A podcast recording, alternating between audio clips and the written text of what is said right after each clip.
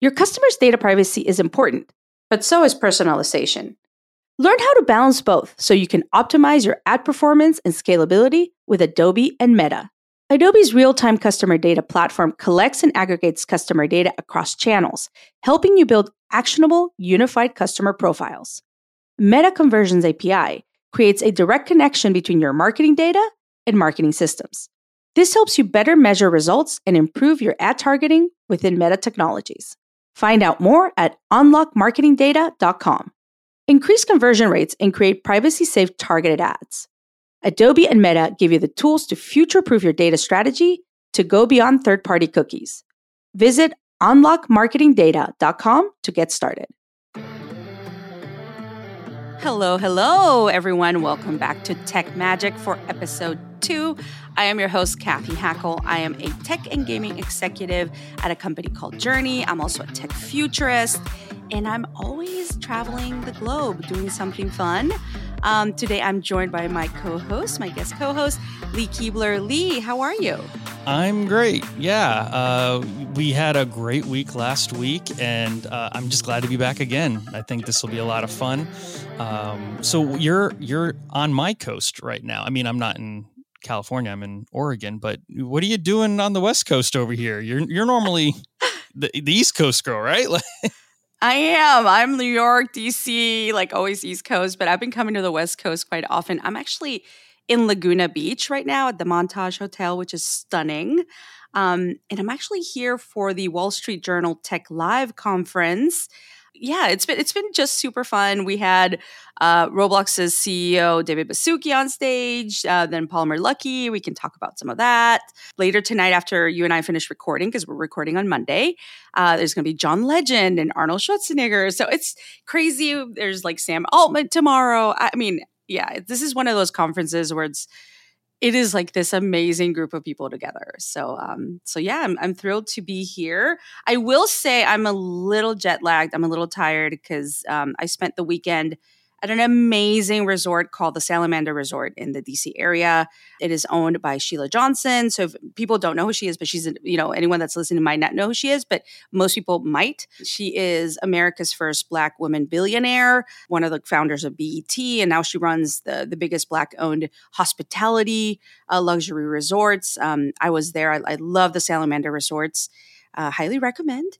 And I was there actually for a fashion show because you know fashion's my thing, Lee. It, it has to be because it's not my thing. Like I, I'm so out of that. You're very stylish though. Sometimes. I, I yeah, I wear I wear the nicest hoodies. Yeah, that's. There no. you go. There you go. Well, I actually I heard you were picking up your glasses today. So, and I can't see you because we're not doing video, but I hope that they're like, you know, you're making a statement with your glasses or something. It's the typical like developer clear rim thick glasses. Like there's nothing at all. I will say this though, I did. This has nothing to do with fashion; has to do with glasses. But I placed an order for those um, corrective lenses for the Quest Three. Uh, so when those get in, I'm super excited to see what high definition VR actually looks like. Well, I think everyone's unbo- I see all the videos of people unboxing their MetaQuest 3s. Like mine's still in the box because I just haven't been home. Um, oh, but I can't amazing. wait to get my hands on it. Yeah, it's you, incre- yeah, you've been yeah, playing I've with got it. it. So. Yeah, I've been playing with it, and I'll tell you, it's there's a pack-in game for it that kind of explains Meta's vision of augmented reality in gaming, and I've been on the fence about how like AR and gaming was going to play out. I played this game, and I was just like, it's so dang fun that I get it. I totally get what they're going to go for now. It's it's a blast. Well, we're going to be talking about wearables for sure during this episode. Um, but anyway, I do want to give a shout out to my friend Anifa, who is an amazing designer. She actually went viral during the pandemic. I'm not sure if you remember this. There was a fashion show during the pandemic that just had the 3D models of the designs walking down the runway. That was her. Oh, um, yeah. Yeah. Her, her, her fashion line's called Hanifa brilliant, brilliant black designer. Um, and and she she just launched a bridal line and I don't know. Uh, it was amazing. I was invited to be front row, which is so exciting. A lot of like amazing A-listers were there for the launch of her bridal line, which has nothing to do with tech, but you know, tech is my my passion. And Anifa does have that, you know, technology kind of roots. I will make a comment, and I think this is interesting. She finished the fashion show coming out on the runway carrying her little baby and literally she was crying the baby was crying we were all crying. Um, it was just a lovely moment of i think you know for a lot of us women in creative industries women in tech it was just a beautiful moment of wow you know you, you can accomplish so much uh, we can't have it all necessarily all the time. But yeah it was a lovely lovely moment so big shout out That's to, awesome. to um, yeah to anifa and her creative genius. Uh, but anyway let's get into the show. Um, i want to start talking about something that I've seen kind of go viral. I've seen it everywhere from Adobe Max. So, Adobe hosts mm. a creative conference called Adobe Max every year. It's actually my favorite Adobe conference. It's just tons of creatives coming together, usually in LA, uh, and they have all the announcements. Um, they also have something called the Adobe Sneaks and this is where they kind of pull in different teams that have been working on you know r&d projects and they introduce something called project primrose uh, which it was a beautiful, beautiful use of technology on fabric and dresses. But I don't know. Do you want to fill people in a little bit on on kind of what they what they launched, Lee? I'm going to let you yeah. talk about dresses now. uh, no, I have so many fashion questions after seeing this video because it is like all over LinkedIn. It's all over social media. Um, it seems to be uh some type of low uh, like a, a low voltage charged material. It's not even a material. It's like a it's like a flat, bendable, flexible mm-hmm. polymer of some sort that allows things to be either reflective or kind of like you know that sec- security glass that you see in really fancy uh, offices where they can make it just snap to uh, to like yeah. frosted. It's something along the lines of that. Everything I've read didn't go into deep detail on how or what it was, but they basically made these into uh, made this dress out of these pieces that were checkered um, throughout, uh, and they were layered like scales. You know what I mean? Mm-hmm. Um, yeah. And it was interesting because the like you could see you could do patterns and, and movement uh, across the dress. Yeah, and it was it was really interesting to watch the reaction. Uh, you know, usually at Adobe Sneaks when they introduce some of these projects, some of them get oohs and ahs. But this was amazing to me. I wasn't there in person, but hearing everyone like oohing and ahhing, it was like it made um, kind of an impact. And she was moving, uh, like the person that was Christine who was presenting the dress. She's the one that worked on it. Um, with a team, you know, she would move and it would change, and you know, just imagine the creative opportunities that something like this brings to fashion, right? I do want to caveat this with Lee. Oh yeah, you saw it. Go ahead. I no, I didn't see it in person, but I saw I saw it used in a different way that I thought made mm-hmm. actually mm-hmm. more sense. It was it was woven into a purse, a bag, a handbag, mm-hmm. and that looked really cool. Um, like I could see I, that one made sense. The dress, I don't know if the dress worked for me. And visually, I think the dress was like making the statement. I think people could relate to the dress more than the purse. Um, so yeah. maybe on stage it made sense, right? I'm a functional guy. I'm like, sit down. I dare you. yeah, that dress is not made for. Yeah, that dress is not made for the runway in that sense. Um, but but you know, I thought it was beautiful. I do want to caveat this with people understanding something with adobe sneaks usually it's projects that are in r&d it doesn't mean everything makes it as a mm-hmm. product mm-hmm. Mm-hmm. right so like this might because they got so many oohs and ahs, but we'll see. May you know? I feel like I remember seeing something very similar to this a couple of years ago. It was not as uh, detailed. It was like they were longer bands, and it was more of an e-ink thing that was mm-hmm. woven into a dress. I don't know if that was Adobe or not. I, am just thinking of it off the top of my head. Um, and so it's interesting to kind of see these iterations where people are trying to figure out how to to do something more creative uh, along this yeah. lines. I do wonder of like how does it it once that gets worked into clothing and wearables how that content gets updated. Is it wireless? Are you subjected to be hacked? And then all of a sudden you have like oh, crazy no. messages scrolling across your body. Like all of those things is where my Ooh. brain goes. Yeah. It's Yeah, that, that could get pretty crazy pretty quickly. Imagine, yeah, things could people could display on your dress.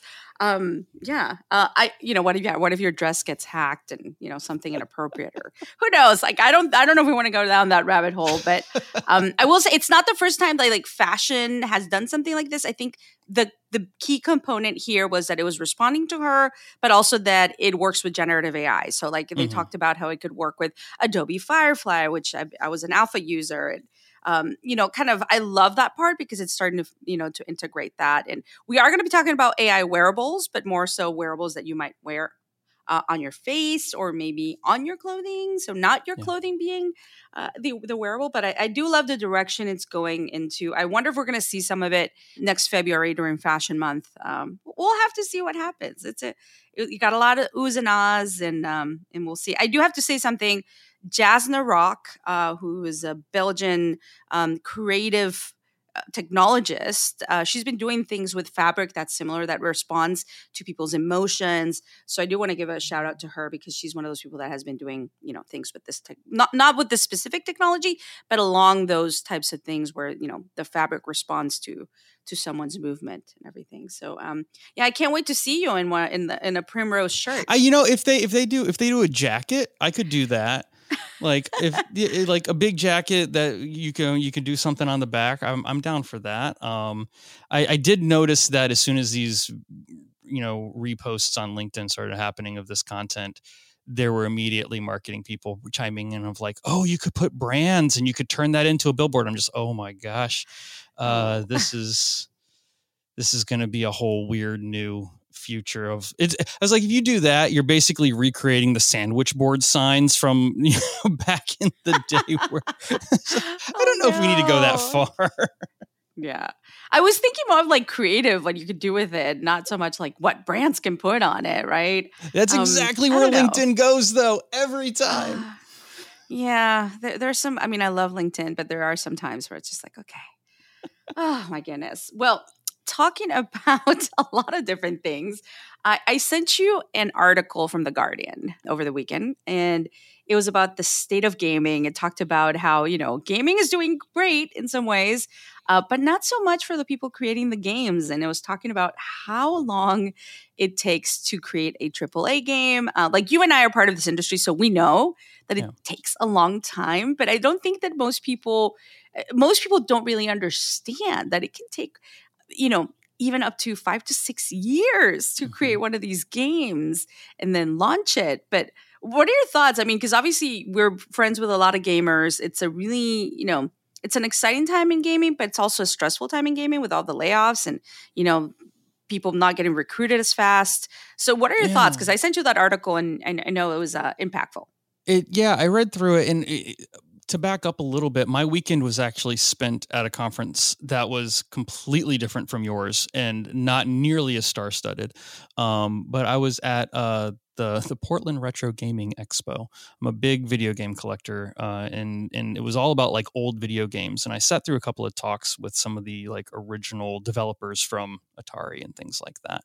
And they were talking about how long it would take them to make a game. And back then, you know, it would take them five months to eight months. Um, and they were from beginning to end the game. They did the artwork. It was just one developer. They developed the game, they developed the artwork, they would do all of that, you know, in one sitting. Uh, and when the game was done, it had one author. Um, we're obviously not there. We we've come so far and now you've got these massive teams and it's like taking on putting together a, a, a movie or a netflix miniseries you know um, it's it takes hundreds of thousands and thousands of people sometimes uh, even when you start getting into some of these like larger titles where they've got to go global um, but the indie game development world has also taken a big bite out of how um, the massive uh, players, the big publishers, had once had a, a, stranglehold. Indie developers have released some of the biggest and better games out there. So we we kind of see this way direction of it being pulled back in the other uh, other way, and we're finding a nice balance. But that has caused a lot of. Mm-hmm like you said, the layoffs have been pretty rough this year. Yeah. Um, and it takes a long time to make these games. And quite frankly, from my personal opinion, a lot of these games what's being invested to them don't have the the are, are not even necessary right we're starting to get into this realm of like how long can a game be right okay you pay mm-hmm. 60 70 dollars for a brand new video game and there are people who don't want that game to end or they want it to be like 80 hours that's tough right? That's um, a lot. that's, yeah that, that's, that's, a lot of work for those developers. But if you think about it let's look at it from an economic standpoint. If you sell a video game to somebody and it's a massively long game and they envelop their life into that game what other games are they not buying? Mm-hmm. because they've they're spending all of their time going back to that game for the course of years right um, and and so I think that there does need to be a balance. There's there's a criticism of the latest um, uh, title for Assassin's Creed, which is this massive, popular, yeah. very long-standing uh, brand, and they actually have a VR game coming out uh, later this year too, which I'm excited to see.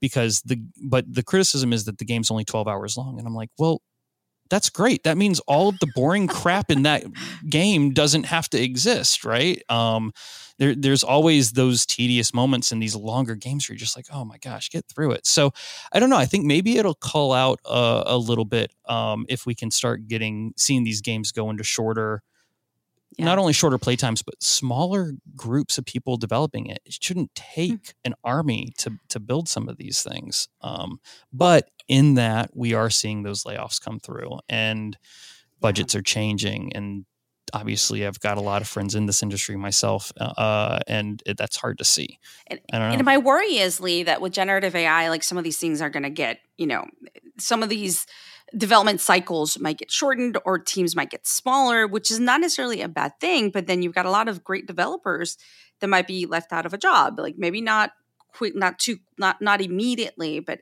I, I do worry of that because when you think about the state of gaming, like gaming as an industry, and I think most people listening to this understand that it's a massive industry, right? It's bigger than what is it, Hollywood and music combined. Mm, yeah. Um, so the state of gaming is something that uh, that uh, you and I are going to come back to this on a constant basis, especially you know for anyone in the brand and marketing side to learn a little bit more about that um, because it's such a massive, a massive industry and um, and yeah, like so much of that of is, is interesting right now.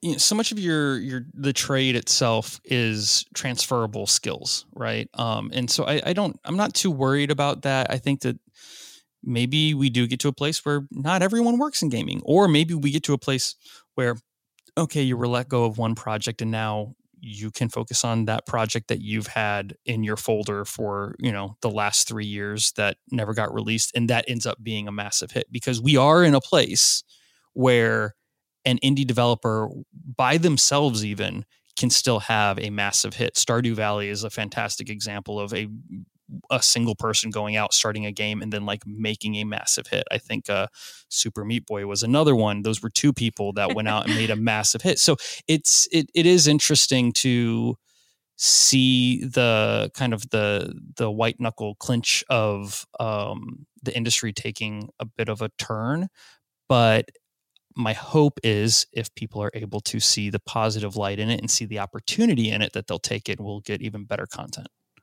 yeah. And another thing is like when these cycles take so long, right, to create a game, it's like one of them is like it took six years, right? Not all of them, but some of them take a very long time.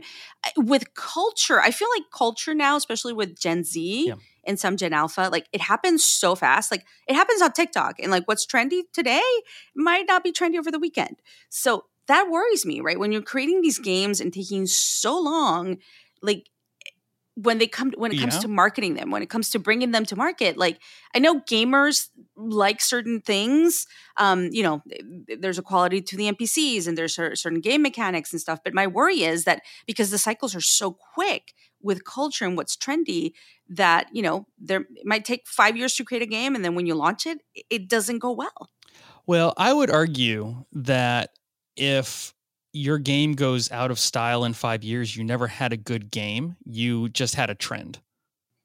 Valid point. Because good games, really good games, stick around. I mean, Tetris is a great example of a mm-hmm. really good game. We we've Tetris has been around since the early '80s, and we in what 2021 I think we got Tetris Effect, equally amazing game. And you know what? A couple years from now, there will be another Tetris branded game um, mm-hmm. because the core to what that game mechanic is is is brilliant. um, one of the things that I do see popping up, and I've seen it in a couple of articles, is we don't need any more first person multiplayer shooter games. Like they're all the same. Mm-hmm. Um, and if that's what you're out building, eh, you better have a real good change in the the creativity or the mechanic or something unique to it because if it's not unique it's getting tired and and hey maybe that's a that's probably a good thing uh you know what, what this this is what Nintendo does so well is they find formulas that work very well and they keep them fresh and we're going to see it at the end of this month when the new Mario game comes out because it's another it's a 2D platformer just like the original Mario Brothers. Yeah. But it's completely fresh. I'm gonna buy it. Everyone else who's a Nintendo or Mario fan is gonna buy gonna buy it. and, and, so when when I hear people say, "Oh, you know, five five years from now, this game might not be a hit," uh, I don't think you had a hit, buddy. Um, mm-hmm. you, you had a trend. Those are those are two different things. Yeah. And, and, I think the magic there, what you're mentioning, like with Mario, is, you know, the IP, people recognize it, there's yeah. nostalgia, but like my kids love it too. And like Mario, like they want to go to amusement parks, they want to engage with the IP in so many different ways, right? Um, so it is about the gameplay, but it's also the IP, right? So can we just take a moment and realize how absolutely ridiculous it is that how popular Mario is when it's basically an uh, a stereotyped Italian plumber who was created in Japan? Yeah. Like what a wild world we live in. If you would have told someone back in like the mid 70s that one of the biggest brand IPs that would like squash Mickey Mouse was an Italian plumber. I don't, I just don't think it would have made sense. It sounds like an episode of like a an unmade Back to the Future movie. It's just something um, weird, yeah. right? Like that just it's like what, what Mickey happened? Mouse? Um, it works Italian though. Plumber. Yeah, it works. I mean, I love it. You know, let's a go, let's a go. Um, talking about uh, gaming, uh, we you know um, we we heard the news that Arm and Hammer has entered the gaming space. Uh, and you have some interesting comments about it. I have not visited kind of what they're what they're doing right now, so I'm going to kind of rely on you to kind of oh, give your I want opinion your take on this on this though, because because I I mm-hmm. don't I don't have I don't have any kids that play video games. Um, and mm-hmm. you have a couple kids who've played Roblox, right? Um, yeah. So last week we talked about how weird it was that Shell was getting into the Shell gas um, was getting into Fortnite to make a Fortnite creative world, and that seemed a little weird. Um, and so I think I had a couple people send me this link about Arm & Hammer is now in Livetopia on Roblox, uh, which for those who don't know, Livetopia is actually one world that does bring brands in and lets them like experiment and play inside of Roblox without it being like their own official world. And I, I had some people send that link to me thinking that I was going to be on the same bandwagon, and I'm I'm totally not. I love this. I think it's fantastic. So we're getting goodly. We're getting yeah. You're nicely. getting you're getting super supportively uh, because it was so well thought out. Like and it goes back to the the like early moments in my child children are early early exposed to arm and hammer baking soda of all things because we all did like science experiments with it right so true yeah my kids actually it's a good point we always have arm and hammer baking soda because you never know where, when they're going to need it for anything you, you so. mix that mm-hmm. with vinegar and you have a, a volcano and you learn about science and it's just been like decades of that science experiment done over and over again at like age six or seven. And that's what they're doing in livetopia right? Like that's what they're doing in roblox is they're they're talking about the science behind what arm and hammer uh, baking soda does. And they have that experiment to kind of show uh, what baking soda and vinegar would do and it leads the kid to like actually want to go do that experiment if they hadn't you know thought of it before. So it's just another outlet for for kids to learn about science and yes it's branded but in this particular case i was like thinking about it like well who else would be better to talk about this type of like science than than arm hammer i'm i'm totally on board. I think it's a good use case. I love it I love it. And actually, like now that you mentioned that, like I could see like a kid that might have not done like not have done the experiment. My kids who have done it, like they're probably be like, Hey mom, can we do it again? Yeah. Right. So obviously, win win. Like that's a fantastic example. I'm I'm a big proponent for STEM education, and I know this doesn't really like completely fall in STEM education, but it sure is a gateway to to it in a, in a way. I just think I think it's it's cute, it's adorable, it's in a good location. Um, I think Roblox is the right spot to get the conversation started. So it, it gets a thumbs up for me. Fantastic. Um, I do want to mention very briefly um, that the news last week about Microsoft completing the acquisition of Activision Blizzard, huge news in the gaming space as well. Um, I think you know a lot of people were holding their breaths earlier in the year when things were not looking that great for that, you know, that acquisition, but it, it went through. So, quick thoughts on that? I mean, it makes them the third largest video game company in the world. Mm-hmm. It was a sixty-nine billion dollar acquisition. Uh, I think it's good for them. Um, we'll see what they do. I mean, that's always that's always the hardest thing, right? You you when you buy something like that. I'm a long time Activision fan from mm-hmm. like I mean, they they they were the first third party video game publisher. I don't think most people know that. Like they they were a handful of developers that were part of Atari and they got mad for not getting their credit at Atari. And so they up and quit and they went and started Activision and then they made the best Atari games on the planet and then they never stopped. So mm-hmm. they're they're kind of the originals of the third party publisher.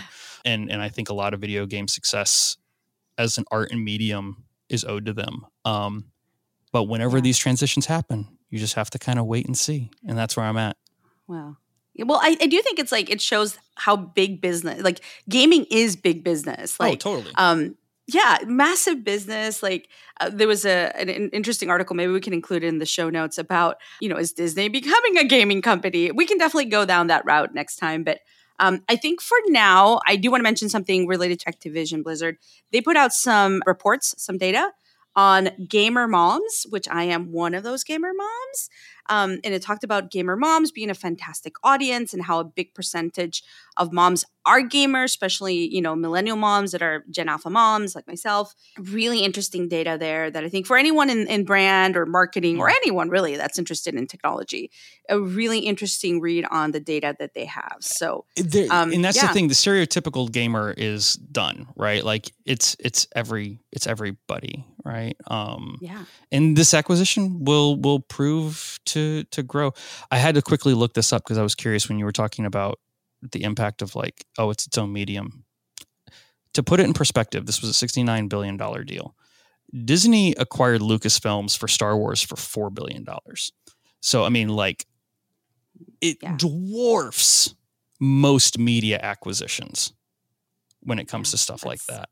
Massive difference. Oh my goodness. So, well, on that note, we're going to go to break and then we're going to come back and talk about uh, some things that we talked about related to voice AI prints and using voice and AI and uh, some latest news. Then we'll talk about wearable AI. The future. We predicted the future. I'm Marty McFly.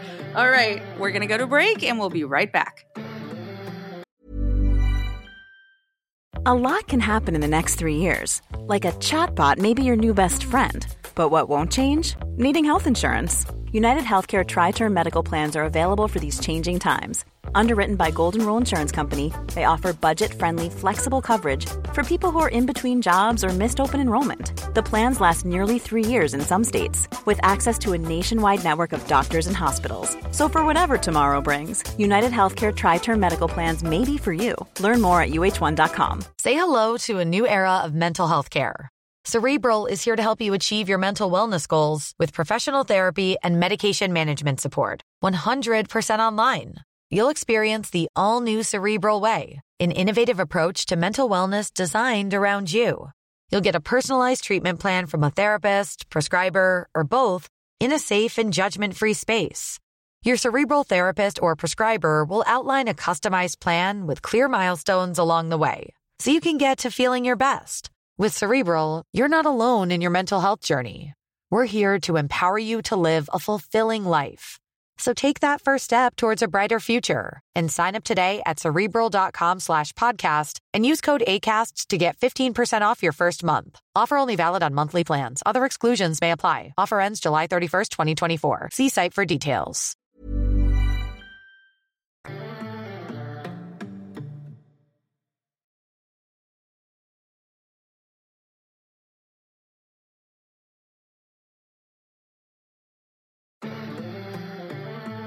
All right. So, since we predicted the future, Lee, we talked about, yeah, you know, Robin Williams and uh, his voice being cloned, um, and his daughter, you know, making some uh, some comments about it. We talked about how AI is being used, um, in, you know, in, in Hollywood and, and, related to voice prints and everything that's there. Everything the the some things positive, some things you know quite scary and negative, but uh, you actually sent me a story, right? Because we're, you know, I send you stories, you sent me stories um, about the mayor of New York um, related to using AI and actually in, in a positive way. So maybe yeah. you can share a little bit about that story.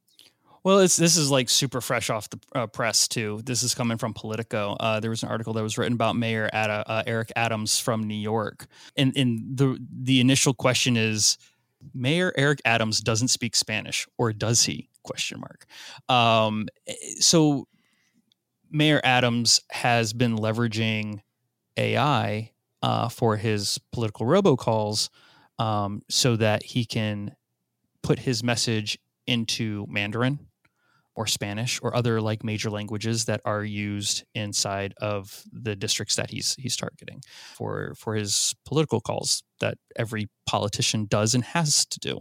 Uh, it's really quite interesting to see it kind of come from the direction that we talked about last week, where we were looking at all of the negative, and I then I said, well, what if that meant that doing like I said, uh, we were talking about books. I think we are talking about audiobooks. Yeah. But you could do localization on those audiobooks in different languages and still have the same speaker, or localization for movies because we were talking about Robin Williams being the genie, and then all of a mm-hmm. sudden he the the Spanish dub would no longer be a dub. It would be Robin Williams doing the the the genie character in Spanish because it would be an AI of his voice. And this is exactly what uh, Mayor Adams is doing in New York. And I find it so interesting. He, there's a quote in this article where he says, "People are stopping me on the street all the time and saying, I didn't know you spoke Mandarin."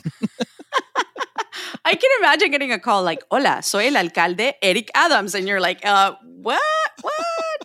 What?" that's yeah that would be really interesting or getting it in hindi or whatever whatever language right or portuguese it's it's very interesting and, and, of course it would f- first really take root in politics um uh, yeah. but i can see the value of that it, it does help people get a message to people who typically would miss out on a lot of that that messaging or conversation. Um, hopefully, it could also help increase voter participation and encourage voter participation, things like that. Uh, and I, I, think that it's fantastic. It's very interesting to see this um, roll out, and by and large, it seems to be positive. Mm-hmm. Yeah, so don't be surprised if you get a call for your local state officials asking you to vote for them or something in whichever language you prefer to speak at home. So that'll be that'll be quite interesting. Um, all right, so we are going to talk about AI, uh, not not so much from the politics side, but more on the wearable side. So obviously, we talked pro- about Project Primrose, this dress at Adobe sneaks during Adobe Max. Um, there's also like this moment, right? What I'm calling like the race towards these new wearables, this post smartphone future. And um, Humane obviously made news. Humane's a startup uh, out of Silicon Valley created by two um, amazing uh, former Apple executives who left to create uh, the future wearable, the you know whatever replaces in their perspective the mobile phone. And uh, they've said that the future is not on our faces. They don't think that the Apple Vision Pro is uh, is kind of the future. Um, they are looking more at uh, an AI wearable. In this case, it's called the AI Pin from Humane. Um, it made its debut on um, on the runway during Fashion Month, and you know had like Naomi Campbell, a famous supermodel, wearing it, and several other models wearing it during the Coperni Fashion Show. Uh, a lot of talk about it. I don't. I don't think they demoed it. Um, they just wore it right as a wearable. Uh, but there's this moment right where we're talking about wearable AI so, not so much the dress, uh, but more of like a device, whether it's something that we pin to our clothes or eventually, you know, the glasses. Uh, there's talks about OpenAI, uh, talking to Jony Ive about creating a, an AI wearable. Uh, there's also the Rewind uh, Rewind pendant. It's a, a little pendant uh, that uses AI and sticks on your clothes, and you wear it all day, and it records everything.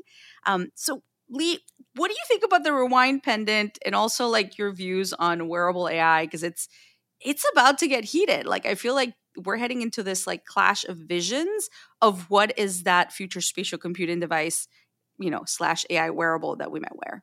Oh gosh, I don't know. Um, this this comes up over and over and over again, and I would actually, if someone were to, if someone like a client were to call me and ask me that question, do you know what my answer would be? What would you say? Okay, I'm going to give you the number to Cathy Hackl. You need to call her and have this ah. conversation because I know nothing about wearable AI fashion. Um, so, Great answer because I spend a ridiculous amount of time thinking about AI wearables or spatial computing wearables as well. And um, yeah, I even have like our producer Lily and I. We actually, and this is like we did not plan this, but um, Lily and I actually wrote uh, a wearable world, which is like a little mini book. It's a free resource uh, for anyone that was interested in reading about you know the future of spatial computing and AI wearables. So yeah, thanks for th- thanks for that. But how do you feel? How do you feel about a a device that you would wear every day that records everything you say that you can turn to and say hey what did my wife ask me to do? or you know what did i um, send during this phone call? You know i would love to be that dystopian hating this is the introduction to cyberpunk um you know negative guy in the room but the truth is i feel like we're past it. It's just taking a different form factor because the fact of the matter is is i've I, I, always have my cell phone on me. It's always sitting on a desk. Yeah. And you can tell me it's not like listening to what I'm saying, but when I start seeing those Amazon ads pop up, like we all know, something's fishy. Um, no, uh, it, it's, it, it's, I don't, on paper, it looks so intrusive, but in actual practicality, I don't know. I'm not, uh, I'm not completely against it. As long as you know what's going on, I think it's fair. Um, yeah. I think it's when you don't know what's going on when it comes out, you know, two years later of like what you accidentally participated in. So it's it's going to be about transparency at the end of the day. I think, I think it's going to usher in a big debate for new laws, but we'll see how that goes. I think we should have a whole episode on the future post smartphone future, like what what these wearables become. Um, you know, I obviously, like I mentioned, I spent a lot of time thinking about them. Also, from the fashion sense, because uh, there's obviously people are like, "We'll never wear these." I'm like, "Oh, you just wait. Yeah, you just wait." You just wait. I mean, They're there's a reason why Ray Ban is working with Meta. Um, I was having yeah. this conversation yesterday with someone who worked on Google Glass, actually. Um, mm-hmm. and they were lamenting that you know Google Glass did it first, and and I was like, yeah, of course they did, but they didn't do it with with, with Ray Ban, and the Google Glass made you look ridiculous, and that's uh, the technology, which was far above its time. I mean, that was 2013, was super impressive, and it was expensive, and it kind of made things look made you externally look weird. And that was the thing that i always pointed out. And i said until they put it in some fashionable glasses this isn't going to fly and I know so many people who have bought the Ray Bans from Meta after this launch. Um, yeah. Because they're Ray Bans and they're about the price of a pair of Ray Bans with all of the extra goodies mm-hmm. and features. Not not quite to the full like blown AI, but we're one step away from that, right? Um, yeah, we're one step away from that Ray Ban moment. I've called it the Ray Ban moment for a long time, and I do have to say something about the Google Glass because it always stunned me, like the marketing pictures where all these these guys, these white guys wearing them. I'm like, yeah. oh my gosh, like no. And and I feel like with the Ray Bans, it's not only Ray Ban, it's Luxottica, right, which is a giant fashion, yeah. um, you know, conglomerate. So um, there's going to be a lot of other things that are going to come out, come out, not just Ray Bans, right? So I, I think there is going to be this this kind of wearable AI, wearable you know device moment that we're going to go through. So from a, from a futurist perspective, what do you mm-hmm. think is because I don't have an answer here. Um, what do you think is the prime form factor in a wearable? Is it a watch? Is it a pendant? Is it glasses? Because not everyone wears glasses. You don't want to wear glasses inside. If you don't wear glasses, right, and they're sunglasses, you don't wear them inside. You know what I mean? Unless you're like cool. So what's what's yeah. the right form factor here? Uh, the answer to that is like no one really knows, right? Even if you're a futurist, you're not saying this is going to happen. You're saying these are the potential things that can happen. I have a feeling that the, the consumer is eventually going to decide, right? So, you know, many people in Silicon Valley, and I was there last week, uh, believe that it is, you know, a device that goes on your face, right? For many different reasons, right? Because it's, it's able to see the world, and you see, you know, see all this context through your eyes, and and everything. But it could be something completely different, right? It could be something like what Humane's proposing, or it might be a combination. At the end of the day, I feel like a lot of these devices, whether it is, you know, a, a pin or whether it's glasses, like eventually it'll all kind of coincide into one device but we still need to look at you know how things develop you know everything from supply chain and optics and battery and all these sorts of things so like my money my money is not on specific type of wearable I do think it's a wearable. It's something that we're going to wear on ourselves. Um, that definitely, that's what the, the, the, signals are pointing towards. Did you see the? Uh, did you see any episodes of the TV show Upload on Amazon? It's a comedy. yes, I did. I was actually an advisor, and uh, I did a, a, whole Ask a Futurist series with them. Um, so know it very well. I uh, so there are moments of that show that I think are prolific, and then there are moments of that show that I think are absolutely insane. Um, but the thing that I really liked, and this is such a weird detail, is that their wearable is just a ring. Um, and mm-hmm. that ring holds all of your data. It's basically a thumb drive, but it also pulls biometrics. And, and, and as I thought more about it, that seemed to make the most sense to me as I watched that show. Um, mm-hmm. It'll be interesting if we ever can get to something of that small of a form factor, though, or if that is truly science fiction. We'll have to see. I mean, there's already already the Oura ring that I think a lot of people use, but obviously it's not that advanced and um, we still have to see, right? I, I, once we get multimodal on like the Ray Ban Meta glasses, I I don't know. We're about to go into a really interesting period, but we should have a whole episode, I think, I about agree. that. Um, and you mentioned my futurist opinion. I, I want to mention before we go into our, our expert expert interview um, a post that I saw this week on LinkedIn uh, from Amy Webb. So many people listening to this probably know Amy Webb.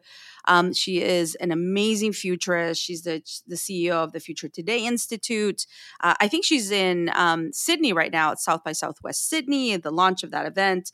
Um, she does an amazing, you know, trends uh, trends report every year in a sold. Like, it's not sold out, right? But it's like a packed South by Southwest session every year. But she wrote something on LinkedIn. I'm going to read this to you because it really spoke to me, and I think it's important to mention um, here. She said, For those of you who are editors or who work on the copy desk, futurist is not a made up job title. The copy desk should not add self titled or so called before futurist. There is no need to put futurist in quotes, and futurist is in quotes in her in her post.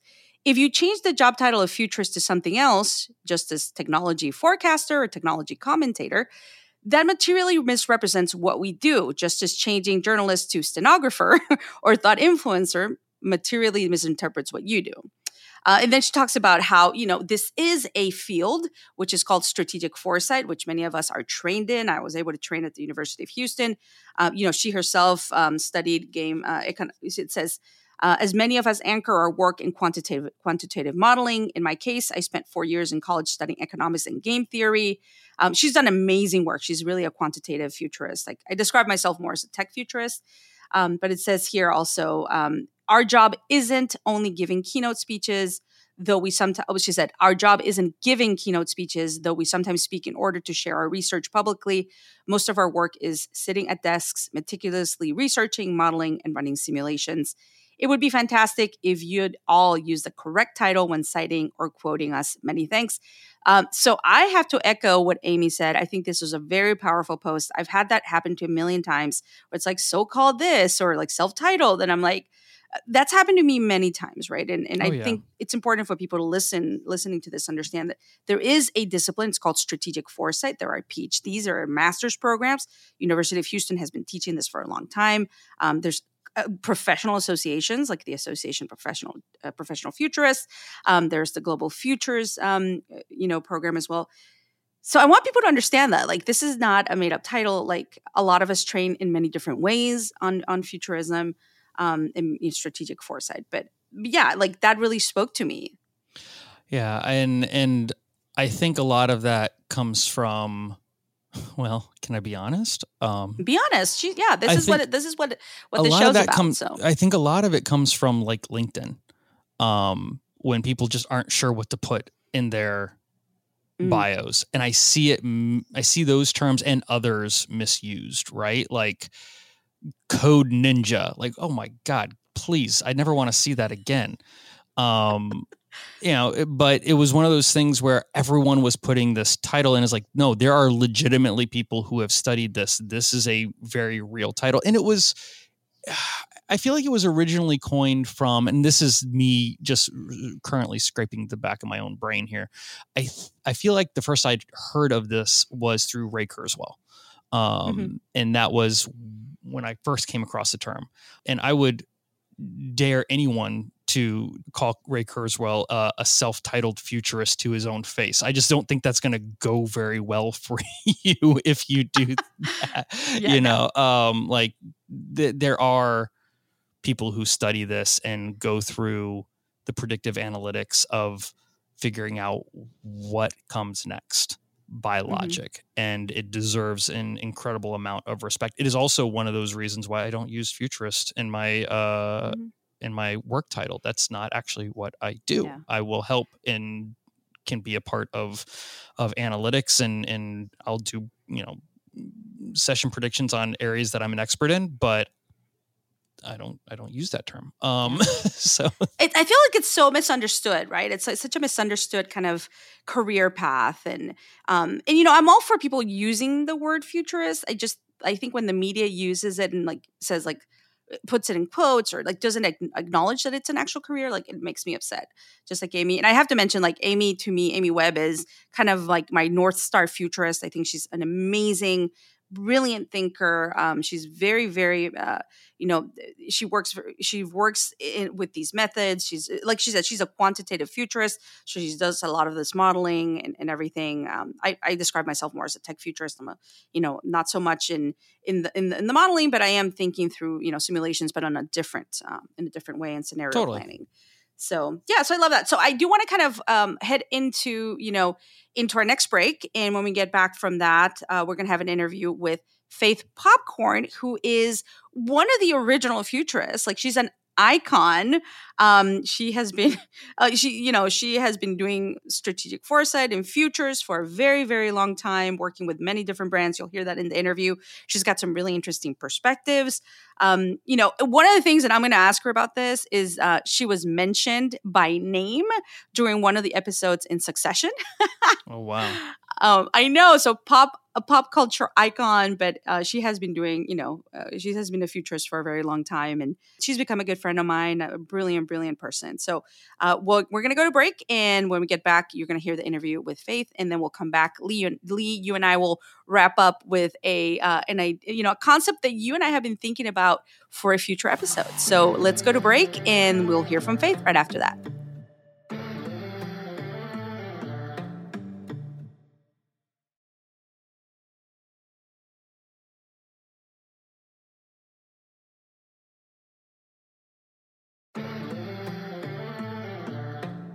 So now I'm joined by someone that I've admired for a very long time, someone that's become a, a good dear friend of mine. Um, the amazing, I mean, you pretty much do not need an introduction, but the amazing Faith Popcorn is here with us. Faith, thanks for joining Tech Magic. Nice to see you, Cathy. nice to see you too. I I love chatting with you. I always have a great time. Me too. Me too. I love it. Yeah, and most people know who you are, of course, but you know, there might be some people tuning into the podcast that you know mm-hmm. don't know who you are or first time they come across. Can you tell folks a little bit about who you are sure. and what you've done and why you're such an icon? Oh, well, um, I'm a futurist, which really means a Sherpa for change. And I've had Faith Popcorn's Brain Reserve for almost five decades now.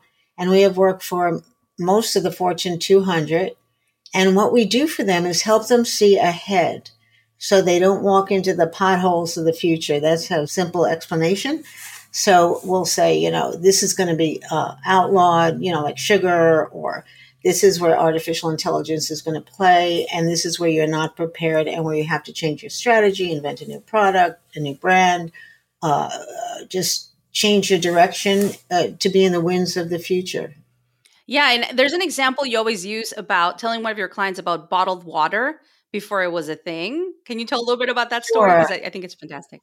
And that's getting even more. It's so interesting how it, you know can spin. But we went to uh, Pepsi and Coca Cola very early in the '80s, and we said the water sources are drying up. Water is going to be the next big commodity, and you need to bottle water. And they said, um, well, first of all, Coke said, well, then they people would know there's water in Coke. That kind of CEO logic, and um, and Pepsi wasn't ready, and it, they didn't. I, I don't think they caught up for about eight years.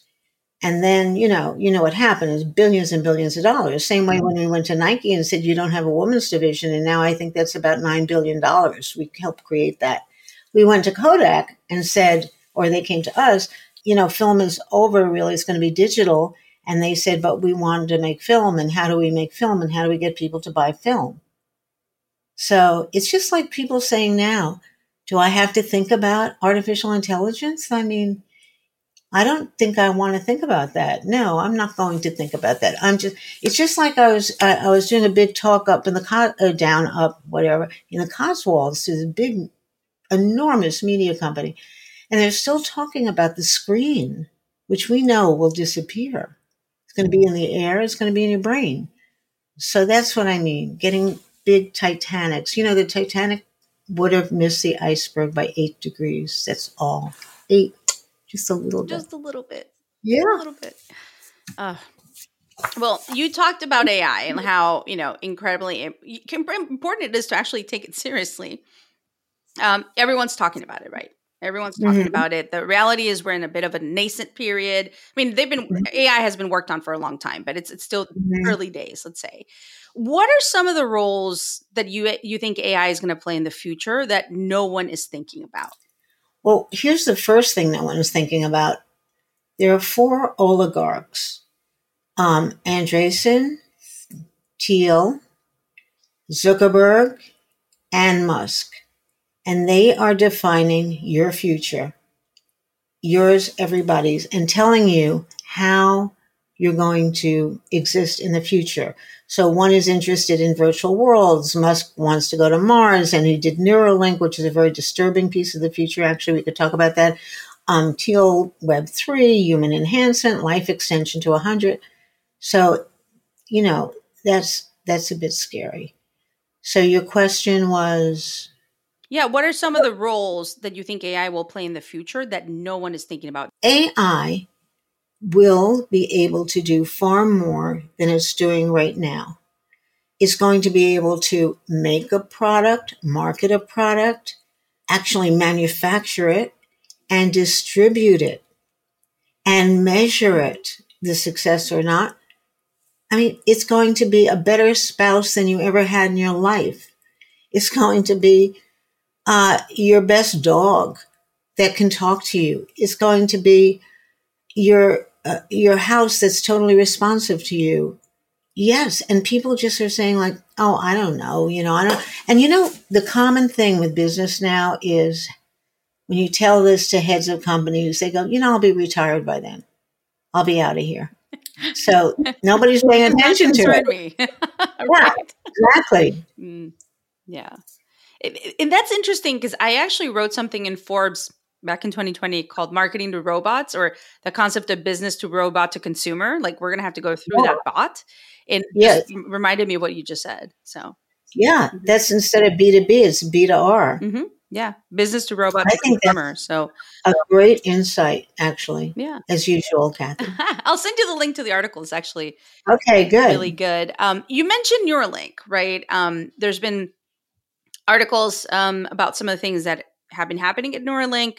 You know, what do you think it's going to take culturally for people to adopt Neuralink esque technology? And by Neuralink, we mean that, you know, brain computer interface implant that actually goes inside the brain. There's others that go that are external, but what do you think it's going to take? I mean, it's pretty, I don't know. Whew. One, let's talk about how horrible the situation was for all the monkeys in the lab. It was so inhuman. They died horrible deaths in this experimentation. And it could have, and I talked to a lot of veterinarians, it could have been a lot easier on them. So he, that was very bad. He didn't do that well. Terrible.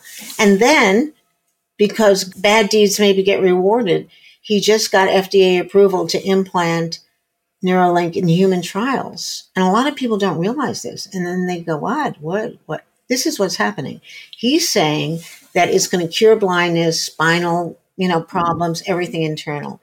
I'm saying that he's going to read your mind and he's going to know what your thinking is and be able to influence it. And a woman named Nita Farahany wrote a wonderful book, uh, Battle for Your Brain. I had her on my podcast, Jolty. And she said it's the last bastion of privacy and intimacy is your brain. And he's in there. So that's what I think about Neuralink. That's really interesting to bring up her book because I read it and it's it's really interesting. She talks about I think it was cognitive rights, um, mm-hmm. about cognitive rights yeah. and who has who has the right to influence, you know, what you're thinking or what's happening to your brain.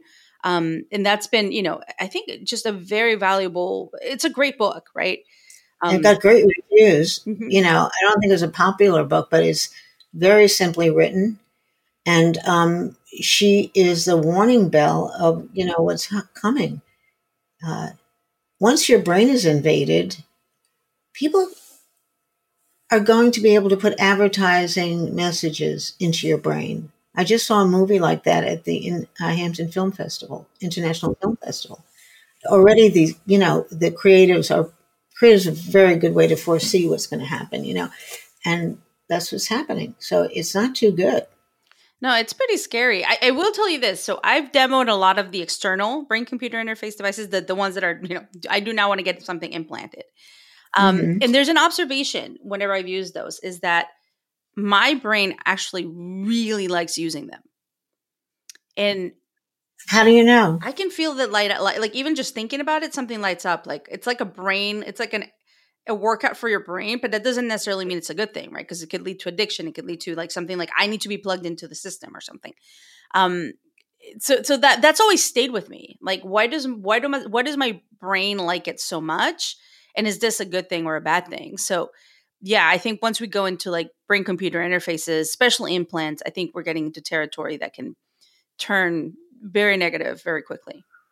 And the idea that there's going to be a screen, I mean, he's talking about, Elon's talking about the interface between brain and computer. No, you don't need a screen. You just go, I want to see Cathy. Think it. And it's there. So that's, it is. It's scary. And the trains left the station. You know, they say, oh, they'll still, I love humans. They're so adorable. They say, oh, they'll still need humans to fix these things. No, they won't. They're already fixing each other and they're already in, increasing their intelligence by talking to each other. And, you know, mm. humans will be dispensable for sure, unless they're uploaded with chips like, I need 40 points on my IQ kind of thing. And we've been talking about that since the Popcorn Report, 1990, chipping. Eh, that's actually my other question is like the idea of uploading it's not chipping but it's further right but the the idea of upload, uploading your consciousness right it's it was featured in Black Mirror. There's a whole Amazon Prime series called Upload. You know, there's also the song from Grimes, I Want to Be Software. Yeah. What are your thoughts on on ever this being a possibility one day? For sure. It's the end of death. I mean, I think Grimes, or now she calls herself C italicized. That's her name, and it means speed of light. And, you know, she's suing Elon for parental rights right now. So, anyway, I think she's a great futurist. Uh, and you're going to as you decide to leave life, you know, maybe your body catches up with you, your bad habits, you're going to be uploaded to a computer. This is very, you know, troublesome for kids that think they're going to inherit a lot of money because there will be the brain managing everything in that really annoying way, just talking from my kid's point of view. And it's not going to be the classic hand me down, you know, mm-hmm. everything because you're going to still be there and you're going to be learning and you're going to be up to date. So that's about uploading consciousness. That's so interesting. Um, so what we're talking about is like potential things that are going to, you know, happen or you know, are already starting to happen. But in this world, right, it's increasingly starting to get shaped by AI and, and obviously other technologies. What becomes real? Like what is real when we head into this future? It's mushy. I mean, you see kids, watch kids, and I know you do. I know you study children too. How they go back and forth so fluidly. They're on, you know, I'll ask my kid a question. I talked to so and so. They don't mean they talked to her. They mean they texted her or him. So it's like this. They can go back and forth, back and forth, back and forth. But there's a lot of preference to to living in the world of, and I know you're an expert on this metaverse gaming. It's a nicer world. And as this world becomes more contradictory, more difficult, more haves and have nots, more unfair, more, more everything, and we go on like a kind of new social income where our jobs are uh, eliminated and we get paid by the government, let's say, um, you're going to want to spend a lot more time in a prettier place, not in real life. Mm-hmm. Not in the physical world, right? Because it's no. Uh, yeah, like I still, I'm still hopeful. I think maybe, like I need to remain hopeful in some ways that we're going to solve climate change and some of the issues. But you know, it's pretty, pretty scary when I think about yeah. it long term. We might solve it by going to Mars. I mean, that's mm-hmm you know, you don't you you trash this planet. There aren't going to be any big fish. The water is like the big plastic islands in the ocean. None of the people that make the plastic want to take responsibility for them and clean them up. They could be cleaned up. Mm-hmm. Um, yeah. So we we're so lazy. We just go somewhere else. It's like what they did to Staten Island around here. You know, they made a garbage dump, but the other couple of boroughs are okay. Yeah. Yeah. And, and, what do you think about that? Because that's an interesting point. There, I do hear a lot of people, especially in Silicon Valley. Uh, I was just there, um, talking about AI almost as a savior, right? Everything is going to get better because of AI. We're going to cure cancer. We're going to live longer. Um, we're going to solve climate change. And I need to remain hopeful. But sometimes I'm like, how much of this is really going to happen, and how much is it just people trying to push AI as a technology? What are your thoughts? Is it is it in the meat? Is, is is the truth in the middle? Like what what do you think? I think it's calming the masses, and I think that people that will be able to afford the uploads to make themselves smarter or stronger, you know, like these, you know, like these things that factory workers are starting exoskeletons that, to wear to be stronger. It's going to be on the inside, you know making us stronger mentally, physically, making us more beautiful, whatever it is we want. But that's the haves. Still going to be, you know. I mean, I, I said one hopeful thing, which is rarity for me, but I said there'll be scholar chips mm-hmm. for the have-nots. We'll give out, you know, some chips, but it's it's and everybody says whatever's wrong, science will fix that. You know, I mean, we're about to blow our world up right this second with you know what's happening in the Middle East, what's happening in the Ukraine, what's happening in Taiwan and, and China and Russia. You know, it's not it's not cool. No, it's in, in all your time as a futurist. Like, is this one of those times that you think there's an inflection point? When we'll look back and go, oh, remember when the Middle East had different countries, but now it's just one big rubble? That, mm-hmm. yeah, maybe. Um, it seems that less and less the the beauty of being human uh, is fading because we're all little scientists, right? And we're just like so fascinated with all this, you know, book, you know, computers and gaming and and the beauty of spending time or meditating or mm-hmm. getting your act together a little bit or compassion or kindness or all this stuff I, I see it fading. I think this could be the era where it faded. And when it fades, does what replaces it? I remember listening to you a couple of years ago, probably during the pandemic, and you were doing a talk and you talked about anger. It was before before things got really heated. And it was interesting to hear your perception on that. And I, I could sense it too. I was like, something's something's gonna give. Like this is there's some there was something brewing. You could feel it and you said it's to lead into anger so do you think that is is this type of anger that we're living through like i don't know like is it to continue well I, I mentioned to you you know I, I everybody thought i had this newsletter called the popcorn report i didn't so i thought i better do it i mean for years oh i read the pop it's so great i go i don't have one i don't have a bulletin but anyway i'm on issue two and this issue that's dropping next week is on paranoia mm-hmm. And this happens right, I think, before explosive anger. And we're starting to think, what are the pharma companies up to? Why don't mm-hmm. they let natural stuff in? What are the food companies into? Why are they making stuff that's so unhealthy for us? What happens? This is uh, kind of fascinating. So, you know, the those um, also for the haves, Mounjaro, mm-hmm. and Ozempic and Wegovy. So you take a little shot, and if you don't have insurance, it's quite expensive, and um, you don't want to eat, and you get thin. And if you notice, Oprah's thin. Everybody got thin. If you looked at the last Academy Awards, everybody says thin. That is what. Okay. Now, as that becomes more available to people, example, this is how we go down that road of the future, far future, everybody can get it because it becomes a pill and, and insurance does cover it because obesity leads to so many hospital bills, right?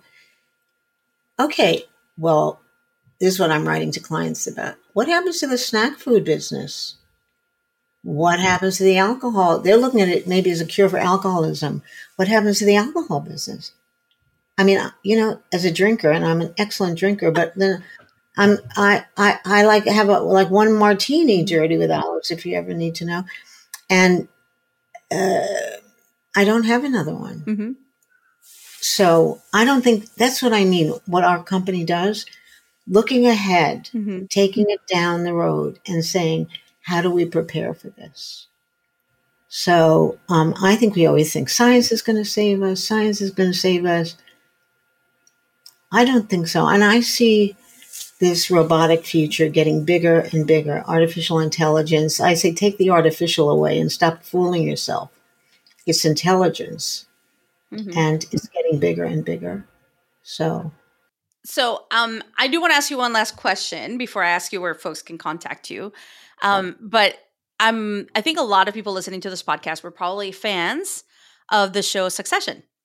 And oh, there was a part where I was literally watching it, and Kendall says something like, "We've asked, so you know, Harari. We've we asked Popcorn. They had this idea and this concept that they wanted to, and they mentioned you by name, and I was just like, oh my gosh, she's such an icon." Did, how did that feel? Like, did you know that was going to happen? Was it a surprise? No, I didn't. I was watching it like just like you and go, oh wow, that's cool. I guess we're in the culture.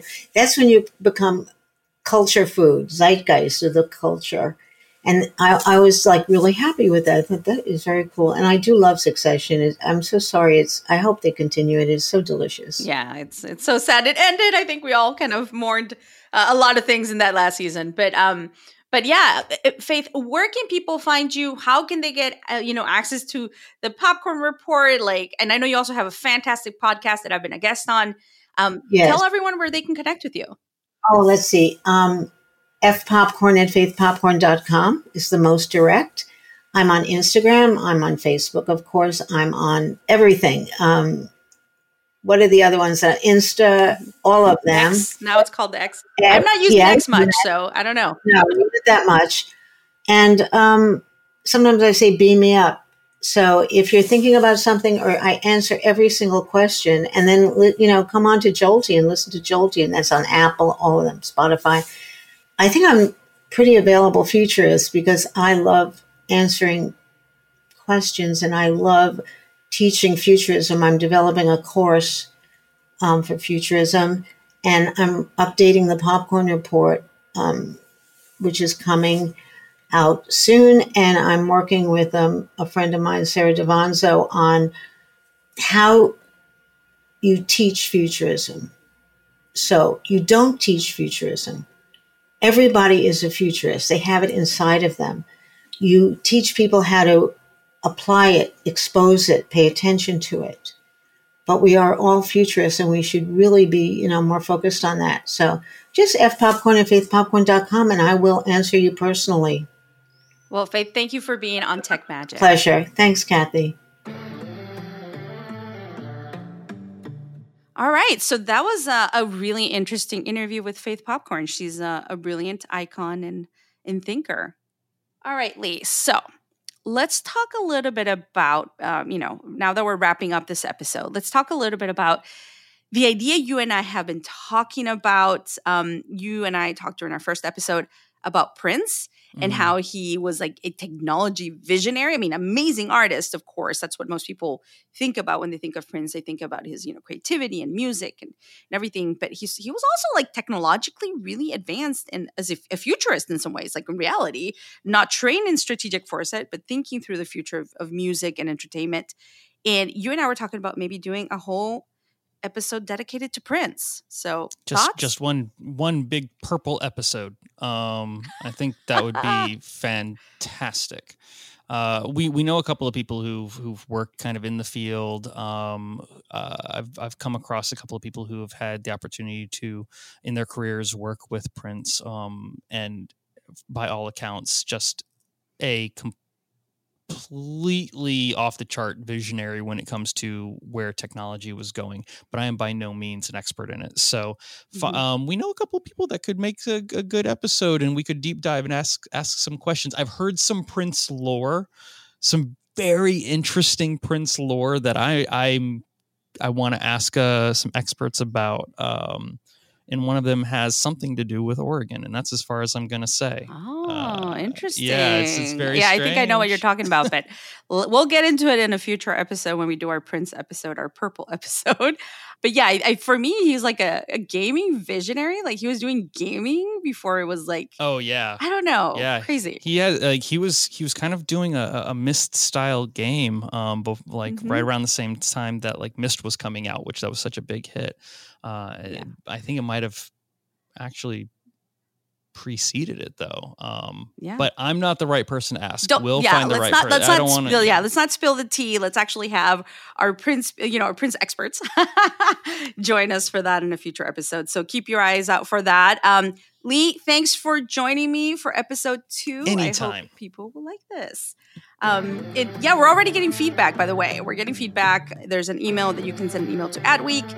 You can also email uh, podcast at cathyhackl.com, H A C K L. Uh, you can reach out to us on social. I know several people have sent me messages saying, I want to hear about this, or I love the episode. I love you guys talking about tech and, and technology, gaming, kind of bringing it all together. So, Lee, thanks for joining me for the second episode. Thank you. Awesome. So, we'll be back next week. And we want to thank everyone for joining Tech Magic. And please subscribe, leave us a review. We're really, really excited that this show is taking off in the way it is. And yeah, we'll see you next week for some Tech Magic.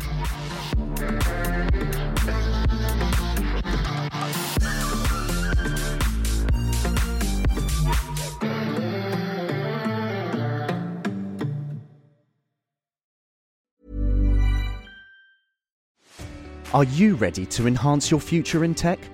Then it's time to make your move to the UK, the nation that has more tech unicorns than France, Germany, and Sweden combined. The nation that was third in the world to have a $1 trillion tech sector valuation.